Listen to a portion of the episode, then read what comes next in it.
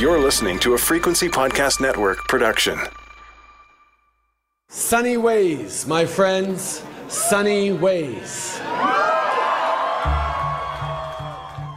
That was eight years ago. Eight years that perhaps feel a lot longer than that given everything we've been through.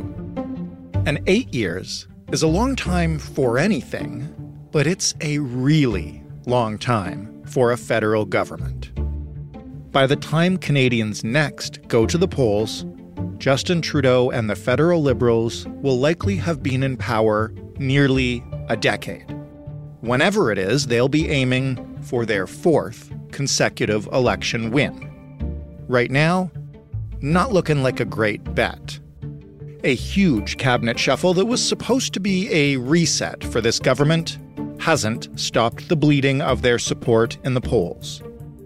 After spending the years since the 2021 election pretty much neck and neck, the past couple of months have seen the Conservative Party open up leads that some polls have pegged close to double digits. The next election, of course, likely is still a long ways away.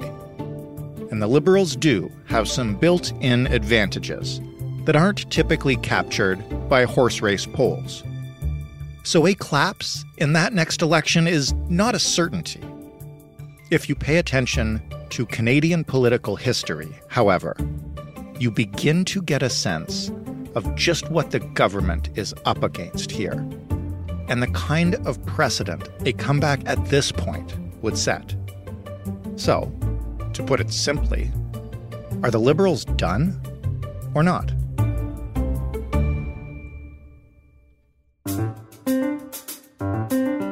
I'm Jordan Heath Rawlings. This is The Big Story. David Moscrop is a writer, an author, a podcaster, and a political commentator. You can find all his writing at davidmoscrop.substack.com. You can also read his book, Too Dumb for Democracy. You can also listen to it now. Right, you narrated it yourself. So if people like your voice right here, there's more. Yes, if if you are looking to get to sleep fast, I cannot recommend my audiobook enough. Perfect. David, how are the poll numbers looking these days uh, for Justin Trudeau and the Liberals, and maybe even just compare where they are now to where they are even a few months or six months ago? Well, if I were a liberal poll watcher, I'd be inclined to spend a lot of time in a dark movie theater right now, Hmm. trying to get my head anywhere uh, but the polls because they are pretty wretched. And they're worse than they were several uh, months ago and a year ago. So, writing in the Writ today, uh, Eric Grenier was talking about the comparative Julys 2022 and 2023. And he says, on average, there's about a six point conservative gain and a liberal loss of three and a new Democrat loss of two and a half, Hmm. which in our electoral system is a very big swing. Well, and I think this next question gets at the piece that you wrote about the future of this government and uh, what the next election might look like. Is there any like particular reason that we can point to for that shift, or is it just like general gathering dissatisfaction from the electorate? So, on balance, the conservatives are up, it looks like roughly 10 points. That seems to be the emerging consensus, which is a lot. Yeah. And for that many people to say, okay, I think I've had enough of these folks, there's probably a handful of those uh, in, in the samples who are saying, I'm just really angry right now and tired, and I'm going to show that by saying I'm going to vote for the conservatives. Deeper, there are people who probably look at the government eight years in almost and say, well, I don't feel better economically. I don't think things are going to get better in the next several years. In fact, there's trust data that suggests that's a broad issue. I can't afford housing. Mhm. I can't see a doctor. I can't get a doctor. I, I'm I'm on a wait list for a surgery. And, you know, maybe that's provincial a little bit, but I blame the feds too. Hmm. Same thing with housing. Food's too expensive. Maybe I don't like the weather. the weather's been extreme. People will, will pick up on things they dislike and they will look and say, well, there's an election coming out and I'm going to go and blame those folks. And there's probably a lot of that happening alongside as governments age, mounting scandals. Uh, they, they tend to weigh on governments over time, and then just general malaise that emerges. So there's probably a whole bunch of things that are going into this. And then at some point, governments just start aging like milk in the sun. When you say they're aging, how does the Trudeau, the Justin Trudeau Liberal government compare to some of the longest uh, governing governments in Canada's history? Like, is eight years a long time? Is it? Are they long in the tooth for real? Well, it's sort of mixed, and it, it depends a lot on what era you're talking about. I mean, a hundred years ago, a little bit less actually. You know, Mackenzie King governed off and on uh, until the late 40s beginning in the 1920s for 21 years. Hmm. John A. Macdonald governed for nearly 19 years. Th- those are extraordinarily long times. But in recent years, you know, Jean Chrétien was 10 years, Stephen Harper was nine years, Brian Mulroney was eight years, and now Justin Trudeau is approaching eight. So coming up on the best before date. He's coming up on the contemporary best before date. Yeah. And, uh, you know, which is eight years is a long time these days, particularly when news cycles are moving this fast and everything is moving so fast and you're overwhelmed by bad news all the time. Eight years adds up pretty quick. In terms of elections themselves, you know, you look back eight years ago, and this was a pretty big mandate uh, given to that government. Their more recent election wins have been a lot smaller. What does that tell us about how difficult the next election could be for this government? Like, is this following a traditional pattern? How unprecedented is, you know, the fourth election? Well, in in the modern era, it is unprecedented. Full stop. I mean, J- uh, John A. Macdonald did it, and then right after that, Wilfrid Laurier did that as well.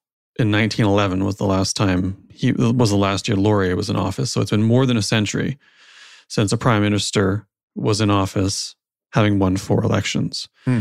Mackenzie King tried it and failed. John Diefenbaker tried it and failed. Pierre Elliott Trudeau tried it and failed although he came pretty close. And uh, Stephen Harper tried it and failed. So no one has done it in the modern era. It's it's a it's extraordinarily difficult to do. And you talk about a big win. The 2015 win for the Liberals was quite significant. So was the 1984 and 1988 wins for Brian Mulroney. By 1993, this isn't the exact same, not even close. But by 1993, his party was reduced to two seats. So people can love you one day and really dislike you the next. We're, we're a fickle bunch. When we say you in that sentence, are we referring to the prime minister himself or to his government? And what I'm getting at is how much of a difference might it make were Trudeau to hand the torch over to somebody else, Chrystia Freeland maybe, would that increase the Liberals' chances enough to overcome the kind of deficits we're looking at now in the polls, but realizing obviously those could change? In short, I don't know. Uh, there isn't a ton of, of precedent to look to. I mean, you could argue the the Chrétien Martin handover was one example of that, although the circumstances were particular and the sponsorship scandal had a lot to do with reducing the liberals to a minority. So that's a bit of a historical asterisk period. And then other than that, the last time a prime minister left their party and left it in a position where the next person could do better was Lester Pearson, leaving for Pierre Elliott Trudeau slightly after 65 for the 68 election. So it's been a while. hmm. So who's to say? I, I would imagine liberals are probably asking themselves this same question, but it's possible they've run numbers internally and had these discussions and determined that Justin Trudeau is the best shot they've got, right? Mm-hmm. And hence why he's staying, but maybe not. It, it's too it's too tough to know without more data, but it, it's certainly not a panacea. Let's say at the very least. I mean, I know you know party leaders are party leaders, but is Trudeau? I don't want to use hateability as a word, but like, is is the animosity towards him from a big chunk of the electorate uh, separate from their animosity towards the party? That's a good question, and and uh, I grapple with this a little bit when looking at you know net favorables as a, as a rating. And uh, Angus Reid had a June 2023 poll looking at Justin Trudeau's net favorables, and it's worth looking up because it's it is an absolute train wreck for him. I mean, he's down 23 points. across the country. He's down in every single province. He's hmm. down with men. He's down with women. He's down with every single age group, and he's down with rural and urban voters. Not great. Not great at all. And, and, you know, most of when we look at elections in Canada, we find that people's evaluations and their votes are bound up in both an assessment of the party and the party leader. They kind of get jumbled together. You could imagine a, a sort of decoupling of that where people would say, okay, it's a new person and uh, the party is okay, I guess, and I don't really like these other folks, so I can live with it. But again, we don't see a ton of that in history. There's there maybe the Chrétien Martin example, but things didn't go particularly well for them in that time period. They were able to salvage a minority government, but you know who knows if Chrétien could have done better, possibly. Um, we will will call what happened in 1992 93 with Kim Campbell taking over for a deeply unpopular Brian Mulroney. The party was reduced to two seats. Kim Campbell wasn't Brian Mulroney, but she wasn't able to to reverse the party's fortunes.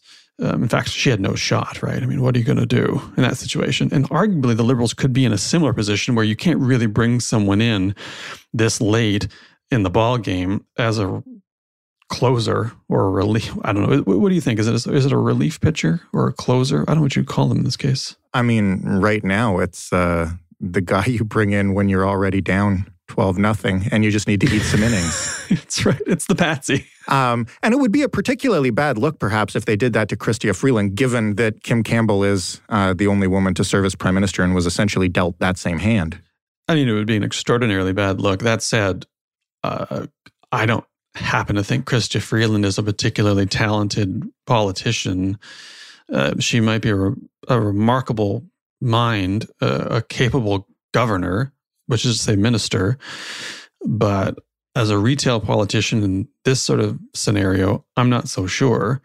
It could indeed make things a lot worse, right? And so it, it might doubly work against them insofar as she may not be able to get the, the job done. But the other question is who could? right? I mean, I'm, you look at the liberal lot and say, who who could step in at this point and do better? I'm not so sure anybody could, especially since you would presumably want to do it now, so that that person had time to to to tell the country who they are, so the country had time to get to know them, which there really isn't a ton of that left. Uh, so it's it's generally just bad news across the board for them right now.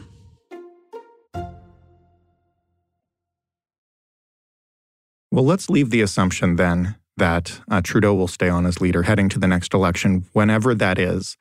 One of the things you've looked at in this piece and, and in other places are the circumstances around that election. So, first of all, uh, vote efficiency. How could the distribution of the Liberals' remaining votes, whatever they are, help keep them in power, even uh, if their popularity declines the way we've seen it?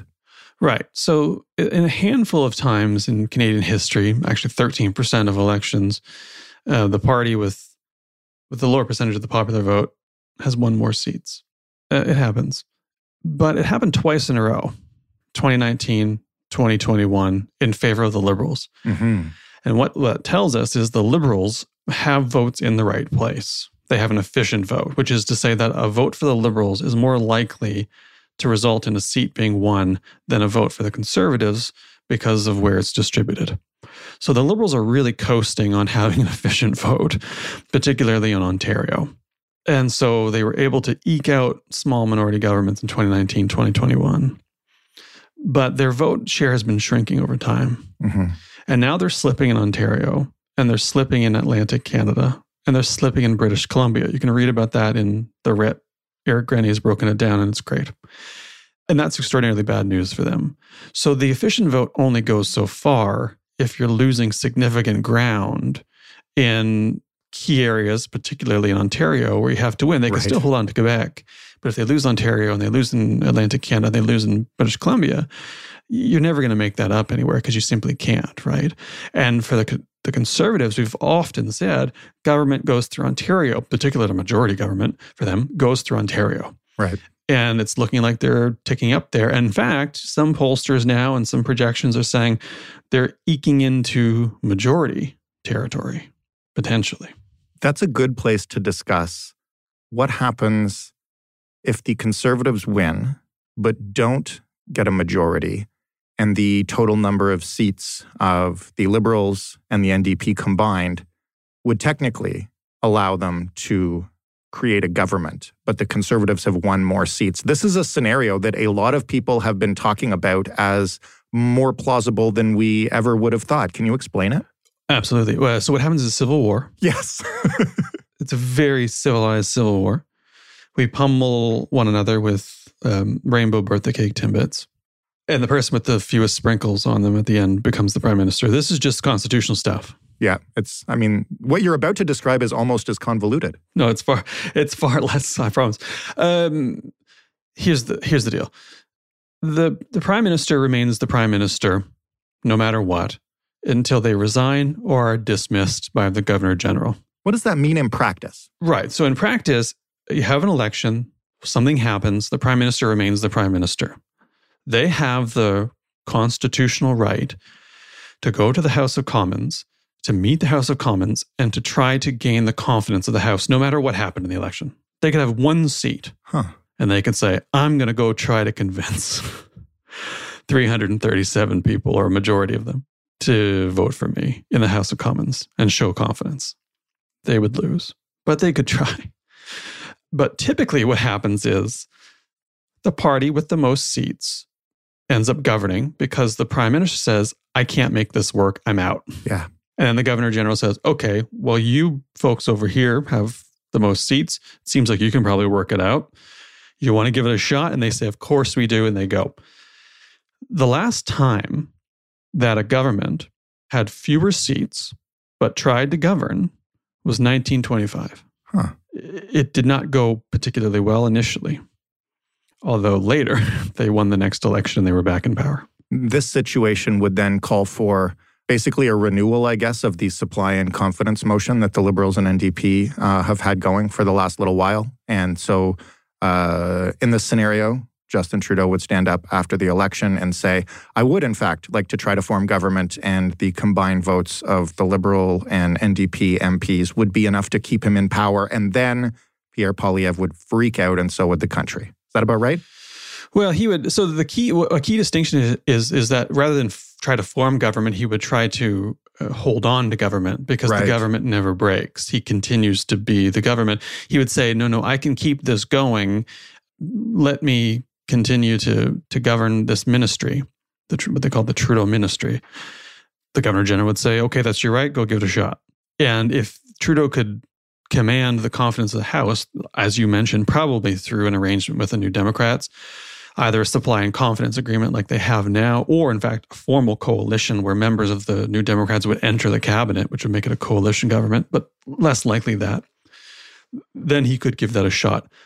That said, history suggests what he would actually do is quit. Hmm.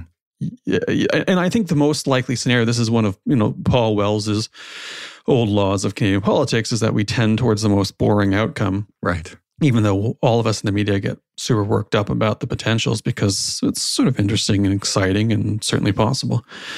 The most likely outcome is Trudeau says, You won more seats, go give it a shot. And the Liberals then, in fact, support the Conservative government, which they did plenty of times in the Harper years. People have very short memories. Right. Go back to 2008, 2011, the Liberals, who were in omnishambles at the time, supported the Harper government all the time, either directly by voting for them or abstaining, right? They would probably do the same thing again. Given the lack of a Timbit civil war, then, my last question is about just where we are now, given the distance from the next election, assuming it's called at the end of uh, this current period. What does history tell us in Canada?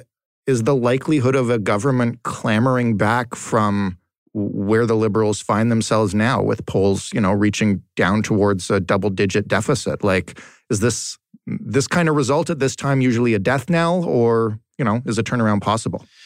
Well, it's not a super common graph. If you look at 2019 and 2021, those polls are tight. Mm-hmm. uh, leading up to the election, they they're tight for a long time. In fact, go go and look at the the kind of tracking all the way back to 2019.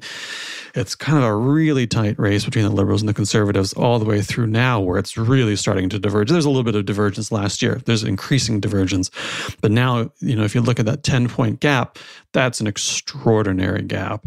And I went back and looked at a lot of these uh, divides for the last several elections. I couldn't really find a, an analogous one federally. It doesn't look good. The one I did find subnationally, which is something I lived through in British Columbia when I was living there, was 2013.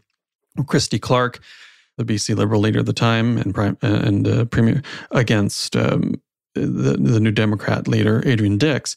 And the polls had the NDP way ahead of the BC Liberals for the better part of the year. And uh, it, looked like it was over.